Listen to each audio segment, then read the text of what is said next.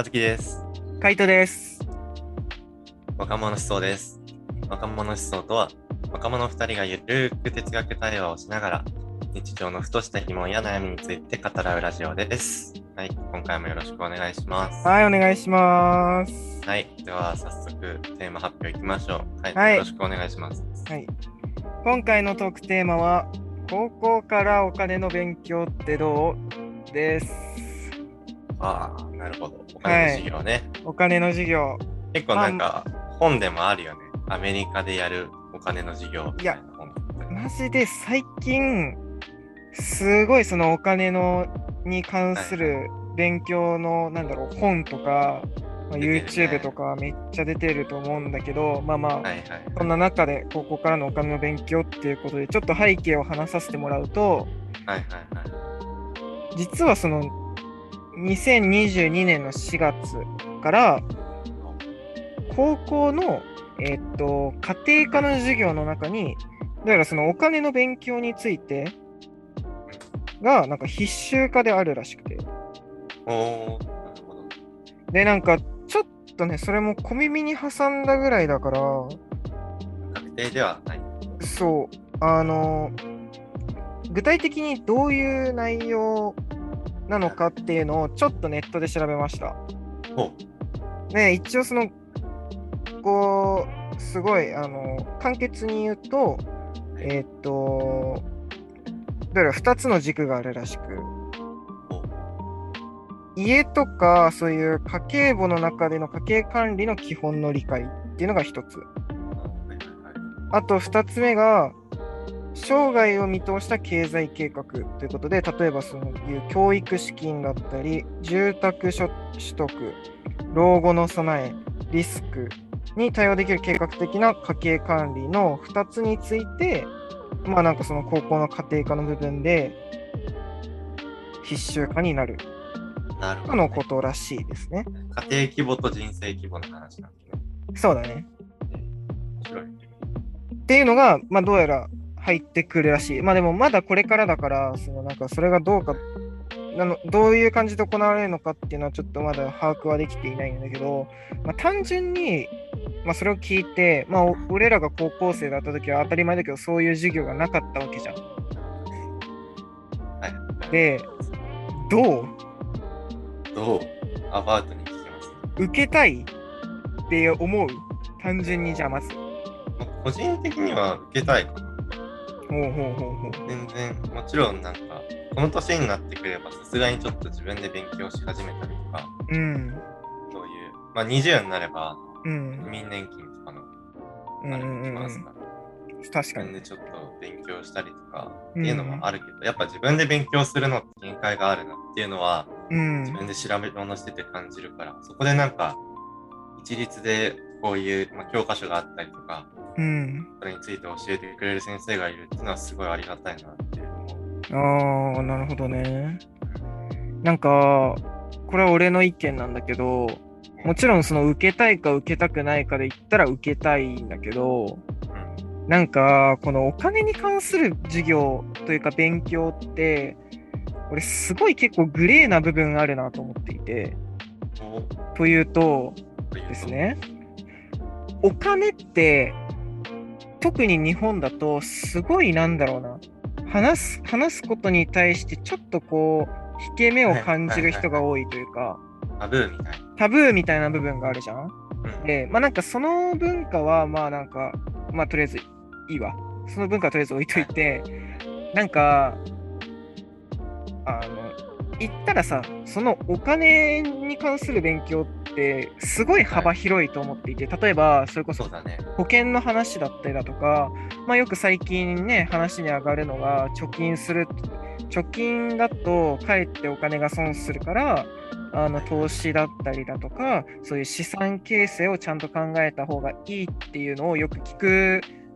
と思うんだけど、じゃあね、仮に特にその資産形成に関してはいろんなこうアプローチがあると思うわけ。例えばその投資に対しても、投資に関してもいろんな投資方法があると思うし、言ったらなんだろうな、こう何を目的にするかで学ぶこともいろいろだから、お金を増やしたいのか、はい、その単純にお金の概念を知りたいのか、いろいろそのお金って言われてもお金の意味合いが多すぎて、なんだろうな。で、もしじゃあ仮に投資とかね、そういう資産形成の話をもし仮にこの授業でやって、授業としてやっていくってなるとさ、なんだろうな。言ったらその先生も多分教科書を使って教えていくから、じゃあ教科書のやり方が答えみたいな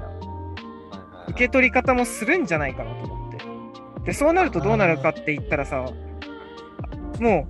うと言ったら、じゃあもし仮にその資産形成に関しての授業がこれから行われていくとして、教科書に書いてある通りにやればいいんだって思い込む学生もさ少なくないわけじゃん。だって教科書に書いてあるんだし、はいはいはい、でそれってさ、こう今俺もお金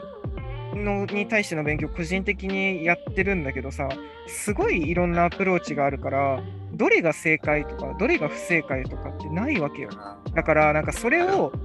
こう、なんだろう、まあ、高校だともう義務教育ではないからあれだけど、そのなんだろう、学校の中でやる教育として含んでいいのかなっていう不安というか懸念みたいなのがちょっとあって、であともう一つ加えて言うのであれば、まあいきなりじゃあお金の勉強やってくださいって、要は上の人からその家庭科の担当してる先生に振ってるわけじゃん。果たしてその家庭科の先生がそのお金に対しての授業をこうしっかりと生徒に伝えられるのかっていう部分はちょっとやっぱこうどう大丈夫なのかなっていう疑問はやっぱどうしてもこう拭いきれないよね。で、難しいじゃんっていうのってどう思う？なんかこう、要はあれよね、お金のなんか使い方だったり増やし方だったりとか、うん、貯蓄とかってそれぞれこうライフプランだったり価値観に合ったものがあって、うん、にもかかわらずそういう部分に触れるのを教科書的に教えちゃうと一種のこう、うん、価値観の押し付けじゃないけど、そう正解を提示しちゃうのがかえって良くない結果みたいなことになりかねないみたいな話、絶対にこうすれば成功みたいなのはお金にことないわけだから、うん、じゃあかといってお金の概念的な部分について説明するってのもまたそれもちょっとさ結構難しいと思うんだよね。その概念ってさ、俺の分野かな、どっちかっていうその概念って言われてもさ、なんだろうな、じゃあそれも本当になんだろう、もうこれがじゃあお金ってものなんだって信じていいものなのかっていうと、ちょっ と特にお金に関してはちょっと難しい部分もあると思ってて、だからなんか個人的にはね、もちろんお金の勉強はすごいしたいっていうのはなんなら高校とか中学の頃からずっと思ってたし、やっとそういう学校の教育機関でお金の勉強が実施されるんだって最初この話を聞いてうわーってなったけど、でもよくよく考えれば考えるほど、なんかお金の勉強ってやった方がいいけど、なんかそういうなんだろうな、教育機関でやるものなのかなっていう疑問がすごい出てきちゃって。教育機関でやらないとしたらどういうパターンを想定してるの？なんかそれこそ個人で学ぶもの。必要に応じて。そう。興味を持った人が勉強する、要はなんか一種の俺は一つのスキルだと思うわけよ。なんか資産運用みたいなね。とかそのお金、それこそ保険がどういう成り立ちになってんのかとか、そういう部分って、まあ、知っといた方がいいんだけど、なんだろうな、受け取り方、伝え方によって結構すごい影響する分野だと思うから、だったらそこでちょっとこうなんだろうな、受け取り方、伝え方が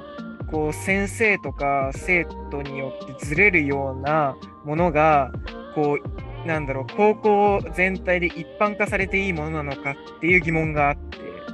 いくらこう教科書が完璧に近くてもやっぱ教える人が違う、偏りは生まれる。なんかそれこそこら辺の平等性はちゃんと保ってほしい。なんか数学とかさ、まあ、歴史とかはさ、もうすでに、まあ、歴史に関してはすでに起こってる出来事だし、それに関してはもう伝え方がどうであれ、もう起きたことに変わりはないから、あんまり別に意味は、誰が教えても、まあ、それが教え方のうまさ、良くなさみたいなのはあるけど、伝わる方は一緒じゃん、最終的には。だけど、数学も別に答えの成り立ちはあるけど、最終的な答えは一つだから、こう、まああんまり問題はないと思うんだよね。ただ、お金に関してはどうしてもやっぱりちょっとこう、受け取り方の部分でどうしても絶対人によって違いが出てくると思うから、なんかそれをこう一般化するのってすごい難しいんじゃないかなっていうのがあって。っていう感じなんですけど。俺が今聞いてて思ったのは、もちろんなんかそのなんていうの、教科っていうか領域として勉強する対象として確立する以上は、教える内容にズレが生じないとか特定の価値観を押し付けないみたいな、一定のこうラインみたいなのが絶対に必要だとは思うんだけど、これはどっちかっていうと、そういうことで不平等性が生まれることを加味しても教えた方がいいって思ってる。なんでかっていうと、自分でさっきその言ってくれたようにさ、仮に高校で勉強しないっていう時はさ、自分が必要に迫られて勉強するみたいなパターンが大体なわけじゃん。確かに。でも俺、その時に危惧してるのは、仮にその時に調べても自分の力で把握しきれないパターンっていうのが、もちろんその保険だったら保険に対してもそうだけど、そもそもの選択肢が見えてないパターンっていうのが多すぎる。なるほどね。そもそもじゃあお金に対する興味とかきっかけを持ってる人が少ないって話か。だからめちゃくちゃ資産持ってんのに、資産持っててもっとうまく運用すればお金も増やせるし、仮になんか違う目的があったとしてもそれに合ったプランがありますよっていうのがあるにもかかわらず、本人が知らないがゆえにそのいい選択肢を選べないみたいなのが俺が危惧してる可能性で、それを考えると多少こう価値観の押し付けが発生したとしても、もちろんそれはその修正する努力は必要としてね、最初にその若い段階でいろんな選択肢を提示しておくっていうことにまず意義があるんじゃないかな。確かに。仮にそれを学んだ上で、まあ、20になってかは知らないけど、内容は頭に残ってるけど、でも俺はパチンコが好きだから毎日パチンコ通うぜみたいな、だったら別にそれはその人はそこでもう選択をしてるからいいと思う。なるほどね。さっき言った資産家の話でも、資産家がちっちゃい頃に学んだ上で、いやでも俺は手元にお金を置いておきたいんだ。なんでかっていうと、それが一番自分が安全だと思ってるからっていうんだったら、俺はそれでいいと思う。だからもう平等性とか関係なく、こうもう先にお金っていう分野の種をまいといて、そこから、深く学ぶか、まあ、それで止まるかは本人次第だけど、とりあえず種をまいとくっていうのが大事だと思って話か。今の状態だとこうさ、お金に関して体系的に学べる教科書みたいなのもそもそも少ないと思うし。確かにね。あれにこうあったとしても、それって探してる時点でその人にニーズがあるわけ。そうだね。あらかじめ自分の手元にあるか、必要性が生まれてから探し出すかっていうと、さっき一般化って言ったけど、そもそもそこで平等じゃなくなっちゃう。確かに。だからなんか大事、そっちの方がいいかなっていうのを考えてます。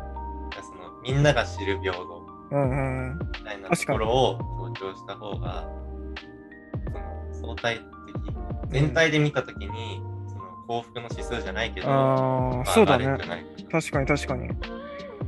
まあ、なんなら別にその後の受け取り方の問題点とかっていうのは、なんか後から修正できるものでもはあるしね。それもそうだね。だからどっちの平等性の優先順位が高いかって言ったら、確かに最初にその知識というかその分野をばらまくことっていうのが確かに優先順位としては高い気がする。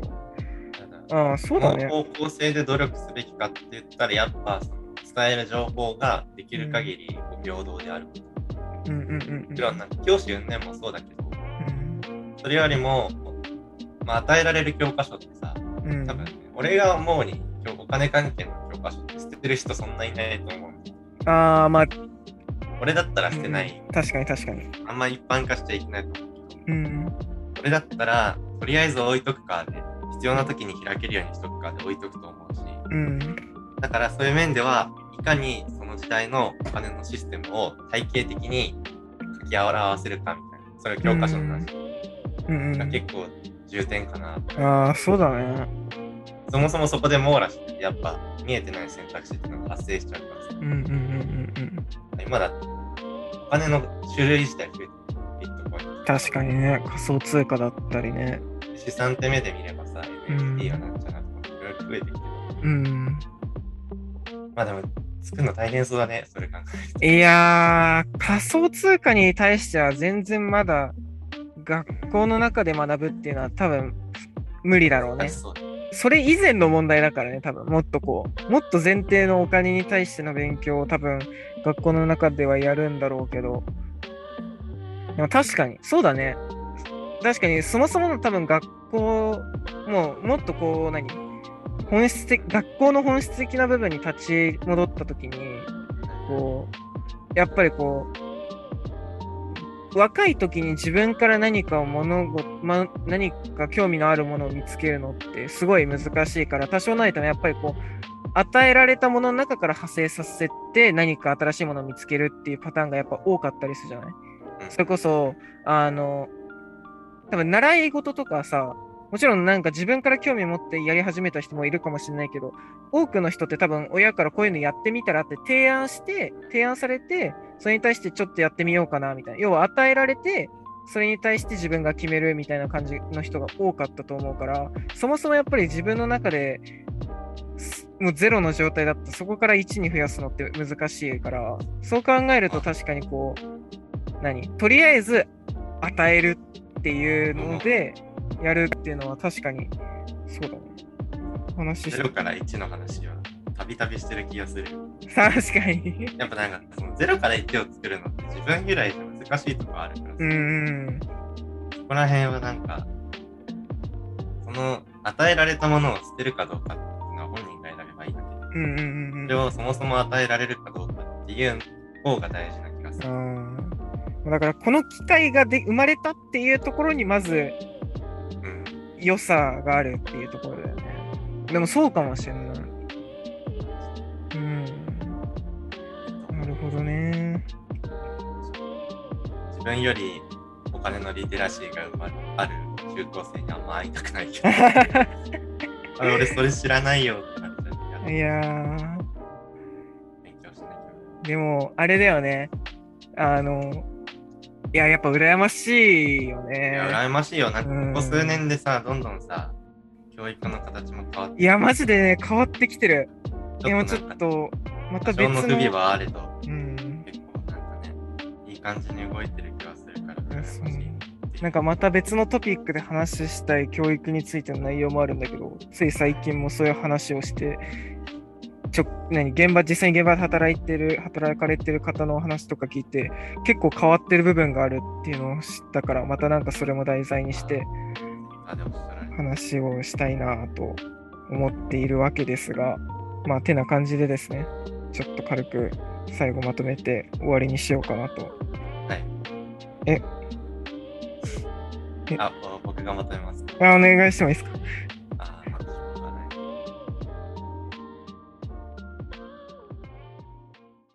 いやダメも取ってないんだ。感謝。今回のトピックだけいいですか。はい。今回のトピックは高校からお金の勉強ってどうっていうトピックですね。はい、でした。はい。まあ簡単に言えばお金の授業はあるに越したことがないっていう簡単な結論になっちゃうんだけど。当然こうそもそもの知識がない人が大人になってゼロから自分の力で探し始めるよりも、若いうちにこういう選択肢があるよっていうのを最初に提示しておいた方が、学んだ本人たちがその後自分の人生の中で選択肢を捨てたりしていくだけだから楽でしょっていう話です。でもやっぱその過程でやっぱ得特定の価値観を押し付けたりとか、絶対的な正解はないから、うん、あるはずのない絶対的な正解を押し付けちゃったりっていうことがないように、うん、教科書を作る人だったりとか、うん、教える側に回る人っていうのは気をつけていかないよね、いかないといけないよねっていうお話です。そうだね。いやー、じゃあ俺さ、ちょっとだけ伸ばしていい？いいよいいよ。さっきそのさ、うん、今の中高生羨ましいよって話してたじゃん。うん、最近ちょっと考えてるのは、大人になって学び直す機会欲しいなって思ってたの。っていうのもこう、大人になるとさ、ここで習ってたようなさ、勉強系ってさ、うん、学び直す機会ないじゃん、世界史とかさ。確かに。俺今更になって世界史とか日本史勉強し直したいなって思ってるわけよ。うんうんうん。だからなんかその学校とかいう教育機関と別で、うん、そういう学び直しの機会が与えられるような教育機関があったら面白い。ああ、その自分が能動的に勉強するとかじゃなくて、そういう機会を与えてくれる場所があったらいいなって話。そう、いや、その、ああ、なるほどね。向こうから機会を与えてくれるでもいいし、うん、本人たちが自分の人生の中で、あ、これ学び直したいなって思った時に気軽に参加できる教育機関みたいなのがあったら、いいなっていうのを、なるほどね、きっとどこかで同じことを考えてる人がいるのかもしれない。うん、今回は僕知らなかった。それを話を聞きながら思ってました。確かに。まあだから、やっぱそういうなんか今とかだったらアプリとかあるじゃん。そうだね。まあ、かといって、ね、どうしてもやっぱちょっとなんだろう、テストに向けた勉強みたいな感じになるから、なんかちょっと違うよね。なんかまたそれとは違う切り口の世界史とか日本史とかの勉強ができるところとかあったら面白いよね。いろいろ生きてるとこう昔習った学問の要素に触れる部分とかもあって、うんうんうん、ちょっとなんか本質的に勉強に取り組める気がするんだよ。ああ。だって今さ、その今と高校学生時、まあ今学生か、高校時代とかのさ、勉強のさ、なんだろう、勉強する目的全然違うじゃん。だそこめちゃくちゃ大きいと思うんだよな。でもどっちが大事っつったら、それがこうその期間だけじゃなくて、その後にでもちゃんと生かされる勉強の仕方というか、知識の保持の仕方の方が絶対意義があるじゃん。だからもう本当にもうこのもう勘弁あり基本がいやね、ちょっと変わりたいね、変わったらいいなと思うね、はい、てかそう、それこそさ、そのちょっと最後お金のやつに戻すけどさ、今回ちょっと話してて、こうな何4月からだからさ、まだだから出てないわけじゃん、教科書がまだだから行われてないからさ、